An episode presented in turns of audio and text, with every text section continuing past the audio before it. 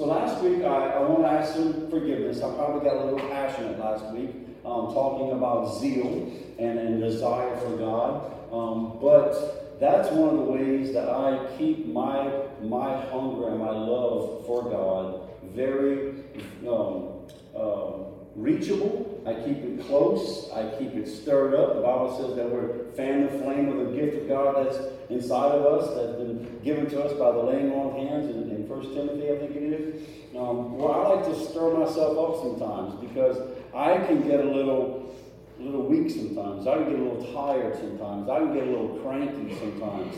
You know, I can get a little um, distracted sometimes. Would you guys agree that you get that way sometimes? Right? Um, and if you're married and you get a little weary, you get a little you know tired, you get a little distracted, and because you're married and you're in this committed relationship, your spouse will educate you real quickly on how distracted you are, right? You're not there for me. You're not listening to me. You're not helping me. Has anybody ever heard those words? No one? Mike, is this a yes? The words I hear is, the hear is, I'm struggling, Do you notice I'm struggling. I'm struggling. Do you notice that I'm struggling? You know, so uh, thank you, spouses. And I've been glad I've been able to help out myself, help Brandy. You know, we all need to keep our zeal. Amen? Amen. So I'm going to give you the definition of zeal. Zeal is a noun and it means great energy or enthusiasm in pursuit of a cause or an objective. Okay? How many of you husbands have projects you never finish? Your wife wants you to have zeal in that area, right? She wants you to have zeal. How many husbands have not taken your significant other or your loved one, your spouse, on a nice little getaway? She's insinuated numerous times that she loves the mountains, she loves the beach, and you're like, baby, I'll get to it one day. How many you, how many of you just Raise your hand if you haven't done that yet, if you haven't had any zeal. Nobody's communicating today. They're scared to get in trouble. That's good. hey, when you acknowledge the truth in public, you get a double. You get a double dose. It's like you know, and you knew you weren't doing so, uh, one of the scriptures I started last Sunday with was in Luke chapter 24, verse 32. I'm not going to go there, I'm not going to stay there, but um, it says that, you know, Jesus was resurrected and he came back and he was walking with um, some guys on the road and they were just kind of down and, and, and Jesus went inside, ate dinner with them, and I'm going to teach a little bit about that later this morning. But when Jesus left, they said, Man, didn't our hearts burn within us while he was with us? And that's what I want to stir up this morning is, guys, you should never get comfortable with your relationship with God. I'm guilty of it. It gets mundane. And the only reason why it gets mundane is not because God's not mundane. It's not because God is, is just kind of like fading. And he's not as vibrant. No, it, it's more often because, or all the time, because of us. You know, when you really get a connection with God, when you really obey God, when you really seek His direction and His voice and His word, you have a burning heart of desire to be with Him at all times. And so I just wanted to use that as an entryway into our zeal message. Didn't our hearts burn within us as we were with Christ, as we talked with Him on the road? And then I went to Revelations 3, and I talked about how the Apostle John was writing underneath the unction of the Spirit of God. And he was writing to specific churches. He was writing prophetically um, to churches today and churches that will continue to be on this earth until Jesus comes and handles business. But he was specifically talking to John about the church in Laodicea in Revelation chapter 3. So I do want you guys to turn there because I'm going to be going through uh, chapter 3, verses 13, all 15, all the way to like 21, I believe. Um, so we'll go there um, throughout today. And so I want to go there. He was talking to the church. He said, Look, you guys aren't really on fire. You know, you guys really aren't passionate. You've kind of gotten a little, a little lukewarm. And um, he said, I'm going to spew you out of my mouth. And uh, so that's the scripture we, we finished up with pretty much last week. Let's go to Revelation chapter 3, verse 15. Then he goes on, he says, I know all the things you do, that you're neither hot nor cold. I wish that you were one or the other. But since you are like lukewarm water, neither hot or cold, I will spit you out of my mouth. And I just barely touched on the fact of how many of us can be misdirected with our zeal. Okay, we get zealous about a number of things in our life, but oftentimes when it comes to God, our zeal is greatly misdirected. We will invest more time doing the wrong things that doesn't leave enough time to do the right things. And then our life is unfulfilled. Then we live in guilt. We live in shame. We live in this condemnation that we, we backslide or we're slacking. Well, if you had your zeal where it needed to be, which is with Christ, always stoking those fires, then the other things, they just kind of fall to the wayside on their own. When you keep the main thing the main thing, the petty things become petty. Make sense? But our world today is we like to make the petty things the main thing, and then we decrease our focus on how great and grand the main thing, which is God, is. Okay? So we want to work on our misdirected zeal. God's zeal for us is never misdirected. If I were to ask God this morning, God, who is the apple of your eye? You know what he would say? You, David. Now that makes my day. Because my wife rarely compliments my appearance. And it's not, I'm not blaming her. I'm not blaming her. She does the best she can with what she sees, right? my mom, my mom's like, baby, you're looking good. You know, I'm like, mom, you're like half blind. You got to hold your phone like this to read something, you know? But thank you anyway. But what I'm getting at, guys, is when you look at God, I'm always the apple of his eye. And I don't say that pridefully, I say that humbly. And I want you to understand that too. If I were to ask God, God, who are you thinking about right at this moment? You know what God would say? He said, I'm thinking about Sean. He would say, I'm thinking about EJ. He would say, I'm thinking about Wayne. No, no, God, throw like, who are you really, really thinking about? Right now, at this moment, I'm thinking about Bill. I'm thinking about Nikki. I'm thinking about Cassie. I'm thinking about Buddy. Butch, I'm even thinking about Butch. I'm thinking about Sonia. Do you guys get where I'm going? But God, I know you're thinking about all these, but, but are you really, re- I love Kelly. I just can't get my mind off of Kelly. Do y'all understand that? God thinks about you day in, day out. He's obsessed with you. Not only would he give his all, he's already given his all. That's how much he loves you. Amen. That's the kind of zeal I want. I want somebody like that to rub off on me, right? I want to have passion, and he he he screams for our attention. He wants our affection. He wants our love. He is zealous for us. Even Scripture says it. Go to James verse uh, chapter four, verse five. So do you think that scriptures have no meaning? Look at what we read. Do we think it has no meaning? It, it, clearly in God's word, it says that God is passionate. There's a burning sensation, desire inside of him. And he says that the spirit he has placed within us should be faithful. What? Faithful to him. Let me just read that.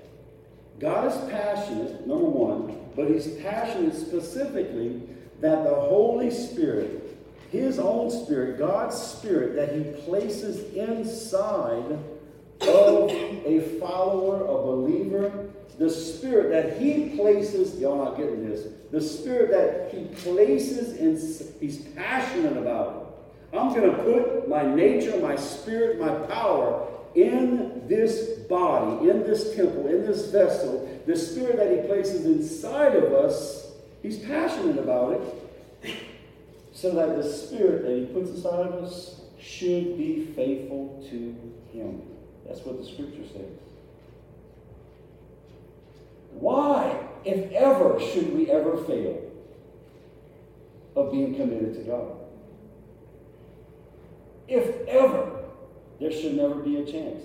There should never be an opportunity where we grow weary in our faith with God. There should never be an opportunity where we just kind of push God off to the side. His own scripture says that He places, He's passionate about it. When He puts the Spirit in you, the Spirit that He puts in you should do what? What does it say right there in James? What? Say it louder. Y'all see that? it says that they should be faithful to him. Right there. Everybody say, should be faithful. Should be faithful. So if you're a Christian, he's number one. You should be faithful to him. The English uh, Standard Version says that he yearns jealously over the Spirit. Have you ever been jealous? I remember having crushes back in, in my younger years. And if this girl just so happened to even like answer another guy's letter, or just so happened to answer her phone, this guy's phone call, or he would ask her a question, or for help on a test, and she, I would get so jealous, so jealous. Or maybe my siblings, if, if my siblings got a chance to spend the weekend at a relative's house, or they went to Disney World, or they went to the beach, and I didn't get a chance, I wasn't even invited, I would get jealous. What about at your job? If so and so gets the raise, so and so gets the position, so and so gets the, the company vehicle, the gas car, the phone, you have jealousy. Why? Because you wanted what it is that they received. God's jealous for you. He wants everything that you have, He wants all of you. Amen? But where we do, where we mess up is we let that zeal, we let that passion, that hunger for God, we let it wane. Everybody say wane. wane. Not Wayne Boone, W A Y N E, but Wane, W A N E. The definition for wane is especially of a condition of feeling, a decrease in vigor, a decrease in power, and a decrease or extent you become weaker. So that's what happens with our faith. That's what happens with our love, our zeal for God, is we wane. We wane. It becomes weaker. Our passions wane. Let me ask you a question. Like a married couple. You're dating, you can't stop thinking about each other, you're doing things for one another, you're buying them small gifts, you're leaving notes, you're fixing lunch, you're getting everything ready. You're just just passionate, you're zealous. And you press the little fast forward button you get there 20 years down the road and you're like, silence. No connection. If you say something to each other, it's like, you left your dirty drawers on the floor again, like we've been married 20 years, you can't do that. Or uh, I asked you to cook the meat that was marinating and, and, and you cooked the wrong meat. And that's all you say all day, all week. You don't take him anywhere. You don't. Y'all guys get I'm going. What about you had this new job? Oh my goodness, this is an answer. God has answered my prayer. Listen, I got this new job. Listen, they got me. They ready to put me in management. They gave me an eight dollar an hour raise, and I only been there a week. They love me. I love them. I prayed for this for years. God is real. Man, I'm excited. I'm stoked. God, this is so awesome. They asked me to work two hours overtime. Man, I can't stand this place. Pastor David, I need you to pray for me. This job stinks. I mean, they just, they don't appreciate me. They don't extend the expectations. They just have all these high demands. And it's just, is anybody identifying?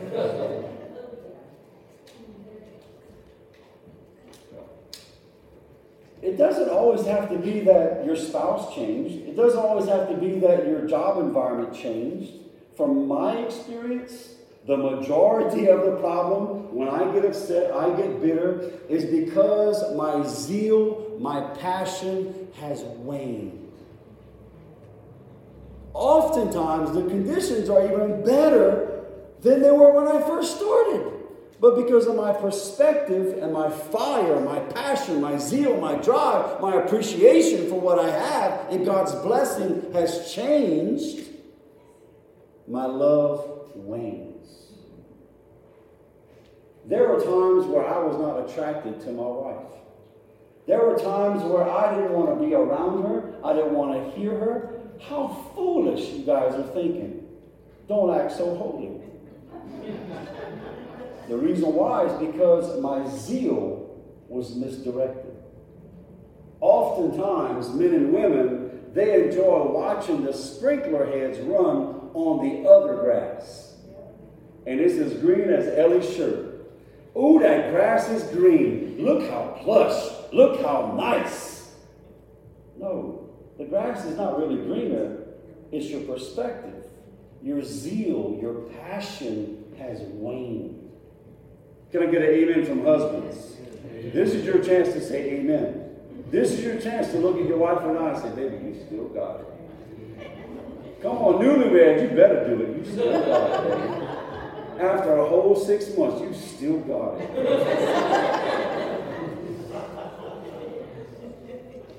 but honestly, guys, y'all identify with what I'm saying? How our love wanes.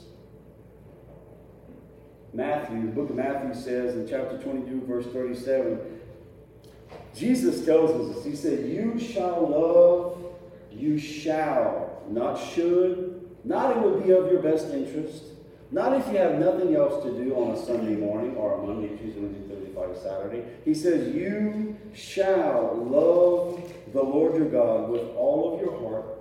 Matthew 22, verse 37. Love God with all of your heart, with all of your soul, and with all of your mind. Can y'all please tell me in this scripture where God is willing to compromise with you about the amount of love He's desiring from you? When your spouse or your employer says the same thing three times, do you think they're trying to get a point across? I remember when I first met Brandy, I lived in the city and they lived out in the country. And I'm a city boy and I drove, I drove normal, which was fast. And I got three speeding tickets in five days. I'm not lying. And I'm like, what is what is wrong with these people, man? These little up pounds, they got nothing better to do than just give this new guy a ticket. Like they just three different like city cops, state trooper, like they after me. This is ridiculous. Never once did I realize I was the one that had the heavy foot. Right? I was blaming on everything else. Those three times in five days. Look at this. Jesus is saying, I want all. Everybody say all. He wants to get the point across, just like State Trooper Charlie Brown, that was his name in Louisiana. He was trying to get a point across. You don't make U-turns in the middle of a highway. He got his point across. Why? Because he said it three times. You shall love the Lord your God with all your heart, all your soul, and with all your mind. Don't ever allow your heart to wane. Don't let your heart begin to decrease and, and descend on how much you love Him.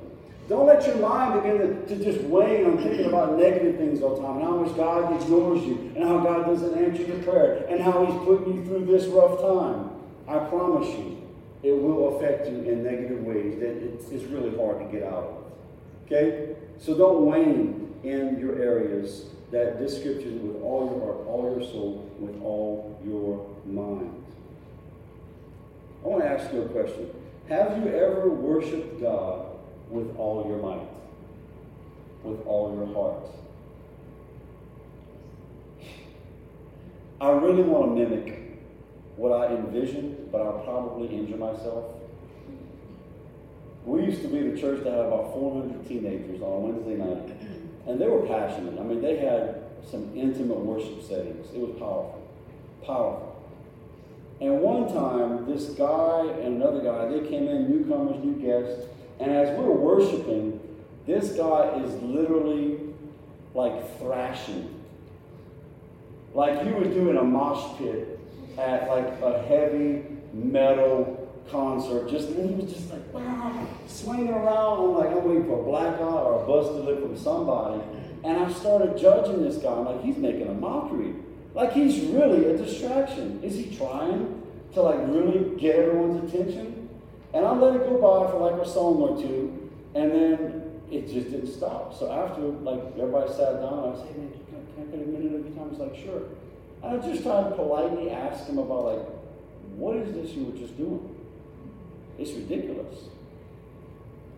And with tears in his eyes, he's like, man, I'm just, I'm so thankful for what he's done in my life. He set me free. And he just started proclaiming all that God is that I gotta worship him with everything inside of me. I'm telling you, it's choking me up again today. And it just brought me back to when you read through scripture and you see how David was dancing before the Lord. he was naked. And he was just jumping, and his arms were swinging, and he was free. That's zealous.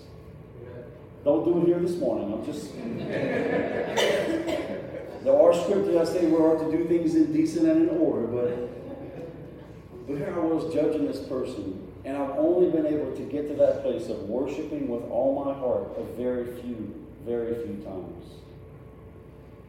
To where my legs were sore from dancing and jumping. Not a rock concert, not something that there was a bunch of hype. It was just my heart's posture. I was so transparent with God. I worshiped Him with all. So I, I just, I encourage you, give it a try. It's real intimate when you just worship the Lord with all your heart. Revelations 3.15 says, I know all you do, and you're neither hot or cold, and I wish you were one or the other. And then another scripture says, it says that you're indifferent. He says you're like lukewarm water. I want to speak out of mouth. So I want us to give, I want to give you guys context of why he used this. Because when I started hearing the scripture 20 something years ago, I was like, why would Jesus say, I want to like puke you, spit you out of my mouth? What am I doing in Jesus' mouth? You know, I started thinking through those things. Well, when Jesus is speaking, God is speaking to John, to the church in Laodicea, there's a geographical setting to where you have Laodicea, which is right maybe five or ten miles south of Hierapolis, and then you have Colossae, which is to the southeast. Okay? Well, we here in High Springs know all about springs, right? And springs produce a certain amount of water every day, and they produce a certain temperature of water. Well, from what I understand is that in Hierapolis they had more of the hot water type springs. So the water was hot, it was soothing to the body, it would help people with their physical issues. You know, it was just warm, it got the bones warm, it got, got your mobility there. And then to the southeast was Colossae, and they had what I understood as, as cold water springs. I would guess typically to what we have right here in our area. And as they try either naturally through creeks or ravines, or maybe they hand dug, I'm just guessing, some sort of irrigation, some ditches that would make the water go where they wanted it to go towards Laodicea. By the time they would get there, that water was neither hot from Hierapolis or cold from Colossae, and it was just lukewarm, right? So, additional to that, it was a clayish, clayish type soil so if you guys been around clay, you put water on it, like it just starts to deteriorate. You know, it begins to contaminate the water that passes. Uh, how many guys like just sulfuric like uh, water? That delicious smell, that aroma. Some people like they identify as rotten eggs or something like that, but they don't know. They got COVID or something, you know. But, but you know they got nasty water, right? Do you still drink it sometimes? No, you, you do what? Spit out. That's what Jesus is saying. He said, You're neither hot, you're not soothing. You're not when you when you bring me your worship, you don't warm my bones. He says, when you bring me your devotion and your worship, you don't refresh me like cold water. You don't warm my bones. You don't give me this warm feeling like the hot water does. He says, you, you just lukewarm. Last Sunday, Aiden and I went to uh, Lee, Florida to pick up the stuff on my tractor. And we were hungry, and I said, let's go, to, let's go to Dunkin' Donuts right down in Ellisville. And Aiden orders an iced coffee. I don't really care for iced coffee. I couldn't believe he ordered. It. I'm like, do you know what you ordered? Yeah, Daddy, they're good. They're good. I'm like, yeah, whatever. And he's like, you gotta take a sip. And I took a sip, and my eyes were open. I saw a sign. I'm like, dude, you, this iced coffee is on point. I'm like, this tastes good. Now, how many of you guys like iced coffee? Like iced? Lift your hands, okay? 25%. How many of you guys like hot coffee? You're a hot coffee drinker.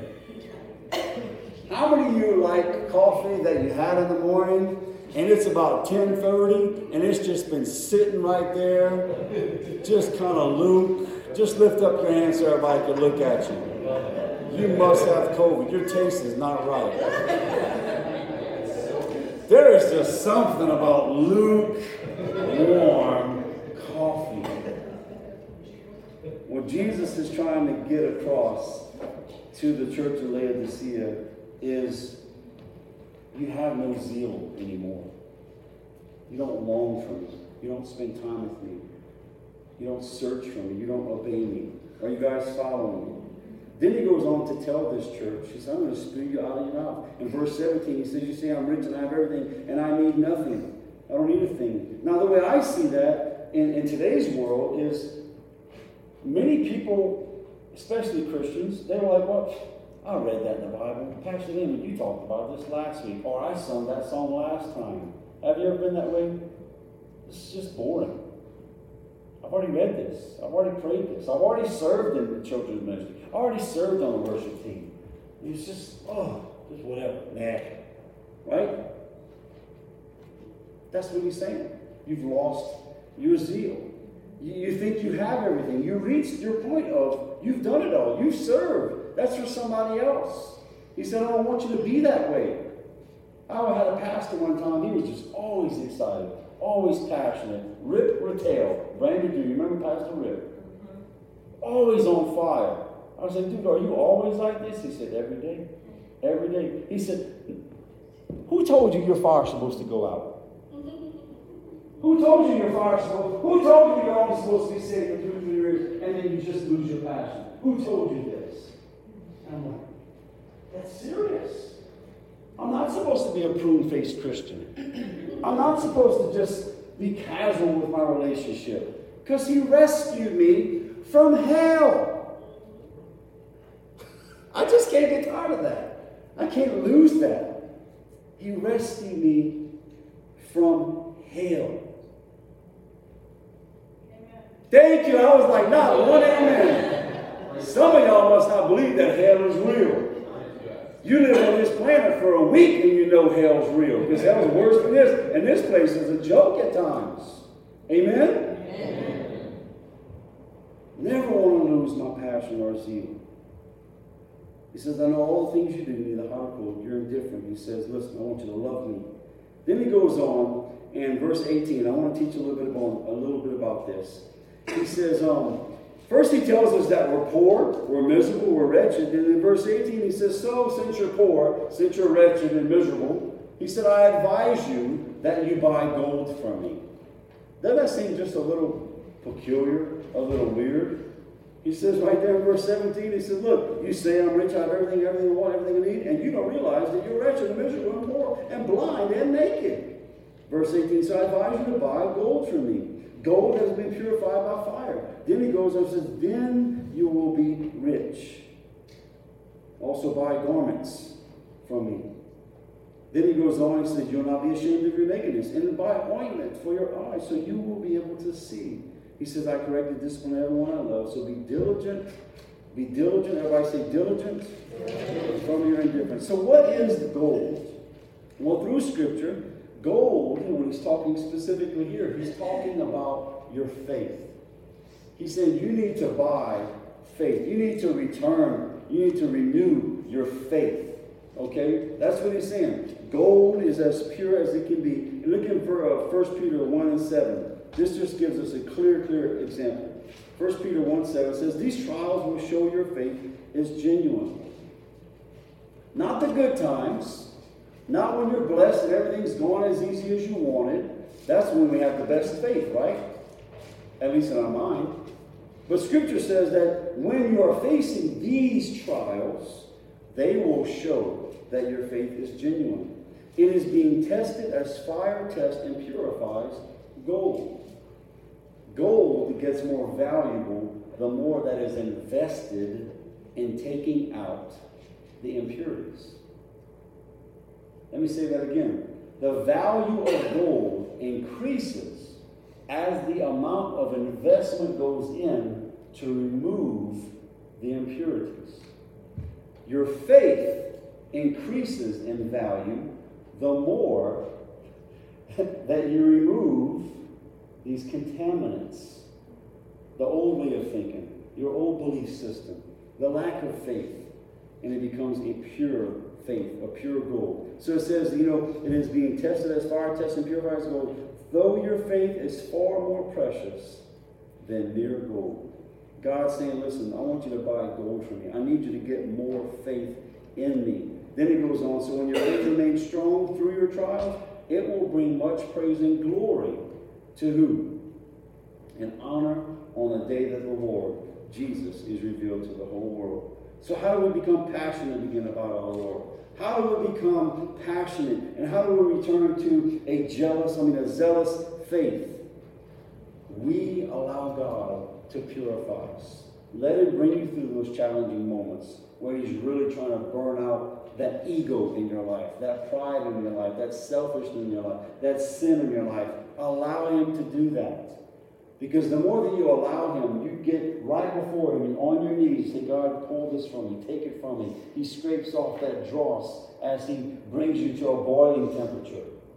And the more that He pulls that from you, it's going to hurt because He's taken out stuff that we've had since we were a child, since we were born, since we were even um, created. But let Him remove that dross. Let Him make us pure gold so that our faith will begin to increase more and more. Then he goes on in verse 18, he says, Gold that's been pure by fire, then you will be rich. Verse 18, be what I consider. Also buy white garments from me, so you will not be ashamed of your nakedness. Now, throughout Scripture, when you see white garments or fine linen, oftentimes it's talking specifically or symbolically of your lifestyle, of your walk, of your righteousness, of how you're blanketed or covered, covered in Christ. So you're walking in Christ, your status, so to speak, in Christ. Romans 13, verse 14 says, Rather, clothe yourself. If I say clothe, clothe. Jesus is saying, Look, I want you to buy pure gold for me, and I want you to get fine linens, white. So I want you to get from me. Clothe yourself with Christ Jesus, and do not think about how to gratify the desires of your flesh. When we clothe ourselves in Christ, he begins to carry us in a different manner. We have the sense of modesty. He saves us from doing things that would be contrary to His word. He saves us and protects us. He clothes us from doing things that would be embarrassing to Him and to our walk. If you look at Revelations 19, verses 6 and 8, Last week I talked about how Jesus is coming back for his bride, and she's going to be holy. She's going to be without limit. She's going to be on fire. She's not going to be, you know, just, man, oh, you came back for me? Oh, that's great. You're kind of late. You were supposed to show up at such and such. No. Look right here. It says in 19, verse 6 and 8, Hallelujah, for the Lord our God Almighty reigns. Let us rejoice and exult and give him the glory. For the marriage of the Lamb has come, and his bride has made herself ready. Y'all see that? The bride has made herself ready. It takes some effort. As a Christian, to be the bride that the groom Christ is coming back for, it's going to take some making. Made herself ready. It was granted to her, clothed herself in fine linen, bright and pure. Look at the last part of the scripture. For the fine linen is the righteous deeds of the saints. So when he says, I want you to buy pure gold for me, I want you to buy white garments or fine linen for me, he's talking about good deeds. He's talking about that livelihood, that lifestyle of just walking in Christ. Does that, does that make sense? Being a blessing to others. Every day of your life, you should have a focal point of honoring Christ with your day. You should be able to exemplify, you should be able to demonstrate the nature, the love, the forgiveness, the compassion, the assistance of God to all those around you. At some given time in your day, it should be part of your focus. You should be zealous about that. Our good deeds, also, if you think about this, you look at the scripture, basically, our good deeds clothe the bride of Christ. Our lifestyle the way that we live, the things that we do, our actions clothe the bride of Christ, the church, right? We can be a church in a building, but if we're out there looking like the world, how are we clothing the bride of Christ? She's dressed kind of skimpy, right? No, we need to be walking in Christ. We need to make sure that we are honoring God with our actions, our good deeds. Every day of your life, you should be looking for an opportunity to bless someone whatever fashion. If it's helping, help. If it's serving or buying something for them or providing for them, do that. We should do the same with God every week of our life. We should be thinking about how can I give to God? How can I serve God? I'm going to touch on this subject for a minute, But, and I think in a lot of our mindsets is because we have, you know, sold a building and we have the money from that, that people, we don't, there's no financial strain anymore. We don't have any expenses. So we don't really have to give. Well, that is very, very, very, very off, very wrong. We still have the same amount of expenses, just a little bit less, because the other building was paid for. Now we get to pay rent. Now we get to pay for other things to help get us out in the community. Okay? So I'm just advising, I'm encouraging you guys. If you want to be like Christ is saying, to buy gold from him, which is have more faith, get faith deepened in him, and, and to buy white garments or fine linen, that is to walk in Christ. Giving is part of that. Serving is part of that. How do we give? Well, my wife and I, we've chosen to just make it easy. Whatever comes into the house by our employment, our gross, we just take a tenth of that and we give it to the Lord. We bring it to the storehouse, either right here, right there, on the back. We give it online, whatever the case may be. It's easy. If I bring in $400 this week, what do I get for those of you who are good at math? You guys are quick. And what's odd is at the end of a year, you'll see someone's giving records and it was like $400 or $1,000. And I know the scripture talks about the, the, the widow's mite and the little bit she gave, she gave for. I understand that. But I get moved with compassion. If someone is making it through the entire year or on $4,000, we need to help them. Wouldn't you think so? If someone is only tithing, say, $1,000 a year, we need to be the ones helping them. Because how can you make it on, on making $10,000 a year? Unless you're elderly or whatever they can't, You guys get where I'm going? So it's just, it's just very logical. That, that's one of the ways we give. Another way is to plug in to serve. Each and every one of us. If you've been at church, this church, for four months, five months, six months, seven months, you should be on a schedule. You should be signed up. You should be serving in some fashion. Why? Because that's your good deeds. I'm not talking about works to earn salvation or earn, earn credit from God. It's a byproduct of the Spirit, like I said, puts in you, loves Him with all that you have. Does that make sense? Everybody say perpetual. Perpetual. Perpetual. Perpetual. That's how our love for God should be. It should be perpetual, never ending. Look up there, perpetual, never ending or changing, occurring repeatedly, so frequent as to seem endless and uninterrupted. Everybody say, I don't want to wane. I don't want to wane. I don't want my zeal, my passion to wane for God. Then he goes on and he says that I want you to buy ointment for your eyes. And that represents so that you'll be able to see spiritually. That you'll be able to discern. You'll be able to see what God's doing in your life and those around you. He says, buy this ointment. And it represents seeing in the spiritual realm. And I'll give you a, a prime example. Acts chapter 9, verse 17. Saul met up with Christ, took his sight, lined it up to where he met up with Ananias, and this is where we find it right here, verse 17. So Ananias went and found Saul. Holy Spirit told him to do that. God told him to do that. He laid his hands on him and said, Brother Saul, the Lord Jesus, who appeared to you on the road to Damascus, has sent me to you that you might regain your sight and be filled with the Holy Spirit. Now, from what you've learned about Apostle Paul, would you say that he was someone who had zeal?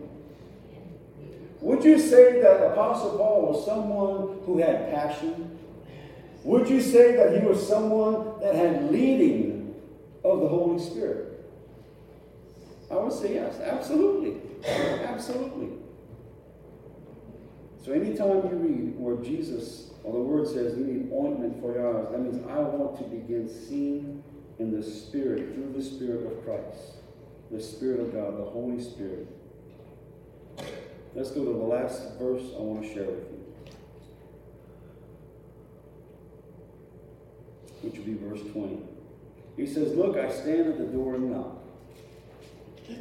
If you hear my voice and open the door, I will come in and we will share a meal together as friends.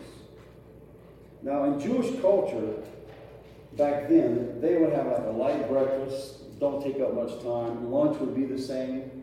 They would just eat a little quick bite and just keep on doing whatever it is they're doing. But the dinner time, the supper time, was where that's where they spent quality time with one another.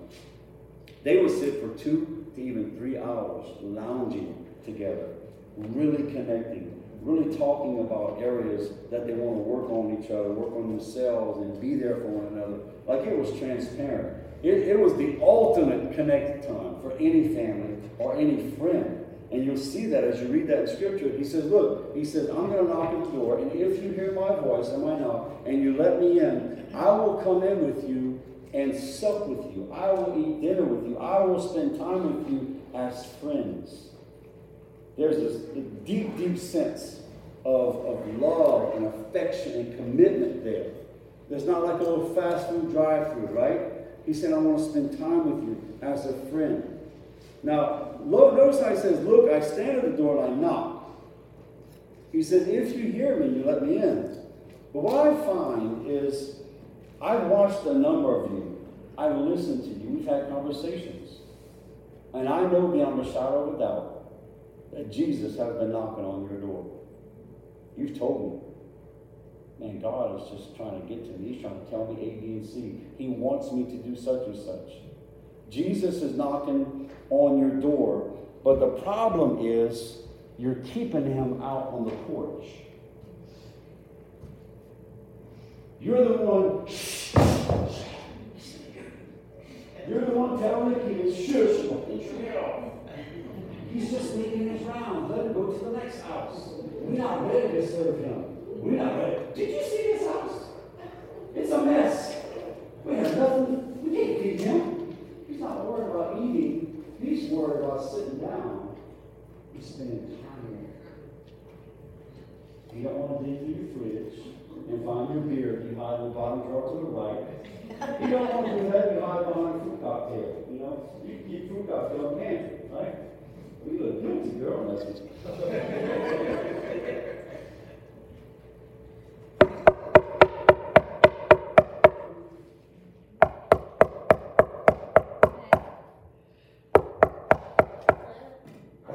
Jesus is doing. And all he hears is your little pitter patter running around the house, trying to avoid him. Now, some of y'all are pretty brave. You'll get your Bluetooth speaker, and you'll get your phone, and you'll pull up that little uh, Little Richard song. You keep on knocking, but you can't come in. You keep on knocking, but you can't come in. Come back tomorrow night and try it again. Woo! Let this be a warning to you. Let this be a warning to you. If God's knocking at your door, asking you to let him in so he can sup with you and spend time with you, and you're too busy, and you're running around the house trying to avoid him, and you're playing a little Richie, a little Richie, you keep on knocking, but you can't. Let me tell you something. Please don't misunderstand God's grace. Please don't misunderstand God's divine appointment that you were not created 150 years ago, that you weren't born in 1842, you weren't born in 1928. You were born for such a time as this. The lungs in your, the air in your lungs is for today, for you to be used by God today. Amen. Today, for you to let Him in. Does that make sense? There are other people begging begging to get on the potter's wheel and be used by God. You're like, cool. I guess uh, off my shoulder, weight off my shoulder. Don't be foolish. Don't be foolish. Don't miss God. Allow Him in. Amen? Because He says in the last part, verse 22, it says, Anyone with ears to hear must listen to the Spirit of God. How many of y'all got these on your head? Some are a little larger than others. That's okay. Some are smaller, it doesn't mean you're more stubborn, right? Anyone who has ears must hear and must listen to the Spirit and understand what He is saying to the churches. What He's saying to the churches, guys.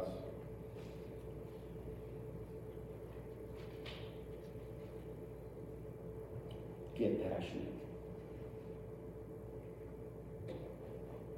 Get passionate. Get passionate. Get zealous get zealous, get serious, get committed, get selfless, Amen? Amen. Understand what he's telling the churches. I want your worship. I want everything you have, is what he's saying. Because he's given us everything. Not once, but for eternity. How many guys want some zeal? Seven? Seven? Eight? Nine? Next Sunday is Mother's Day. I hope you're being zealous for your mom.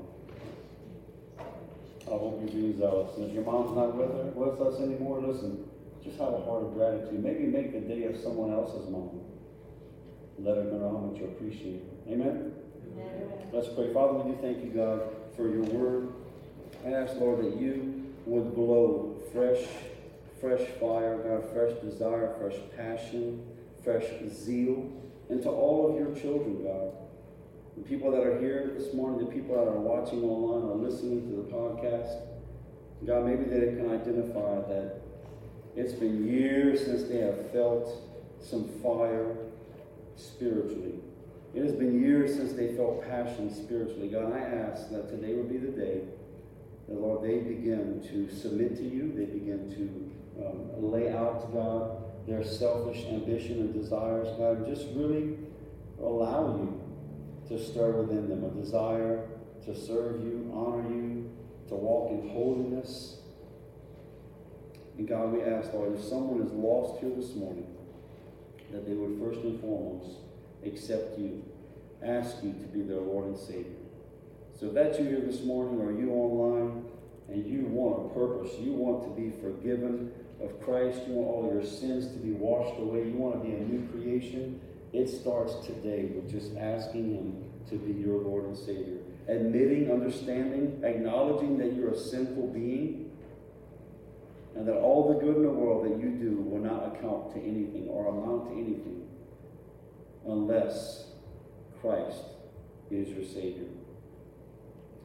So just invite Him in to be your Lord, be your Savior. Ask Him to fill you with His Spirit so that you can do what He's created you to do.